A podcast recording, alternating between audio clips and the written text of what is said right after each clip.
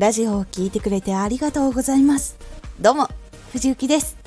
毎日じゅうろくじとじゅうくじに声優だった経験を生かして、初心者でも発信上級者になれる情報を発信しています。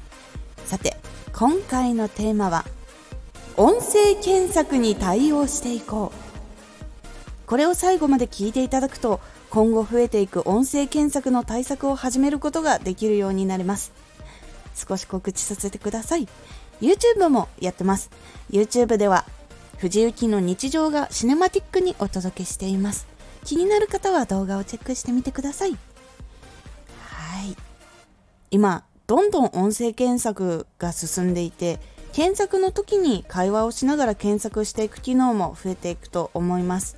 その中で検索に引っかかっていくようにしていく必要があるので、どんどん対策していく必要があります。私も音声検索と普通の検索の違いからどうやっていこうか考えるようになりました。その時の悩みがこちら。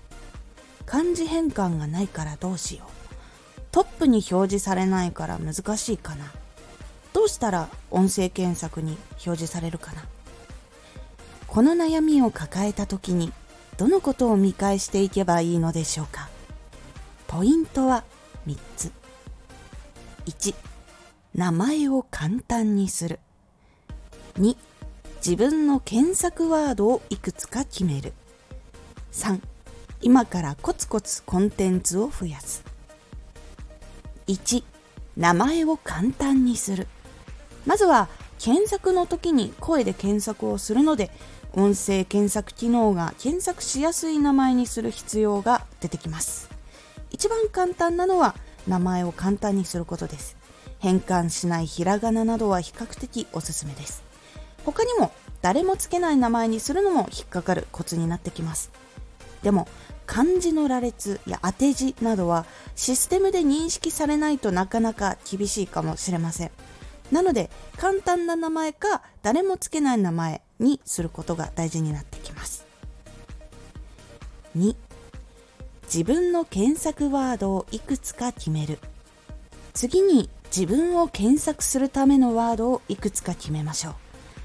自分の名前とこのキーワードを入力すると自分がトップに出てくるか、あるキーワードを入れると自分しか出てこないというものを作ることが大事になってきます。自分の名前が他の人に被ることもあるので、検索で引っかかる工夫をすることでかなり検索されやすくなります。さん. 今からコツコツコンテンツを増やす。コンテンツを増やすことで多くの人に知ってもらえることもできますが、チャンネル内で検索タグがどんどん増えていくので、検索をして見つけてもらうことができる可能性を高くしていきます。なのでコンテンツを今からコツコツ増やしていくことで、音声検索がどんな人でも行うときに検索されやすくなるように備えておくといいです。いかがだったでしょうか。この後音声検索がさらに多くなっていくことが考えられるようになってきたので、音声検索での エスイーオー 対策も必要になってきました。もちろん今もね、音声検索で検索する人はどんどん増えてきています。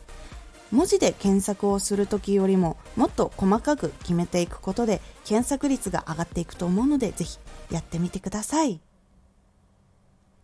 今回のおすすめラジオ。時間をかけて気づいたものほど崩れにくい。すぐに駆け上がってしまうといろんなものが崩れやすいというお話です。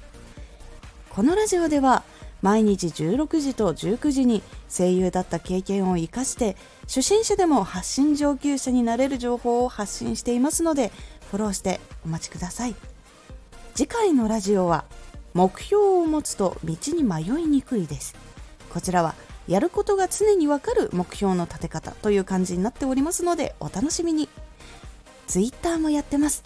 ツイッターでは活動している中で気がついたことや役に立ったことをお伝えしています。ぜひこちらもチェックしてみてね。私もいろんな活動の中で エスイーオー 対策してきましたが、音声検索はベースは同じでももっとこだわらないといけないなと感じていて、タグなどを気をつけるようにしています。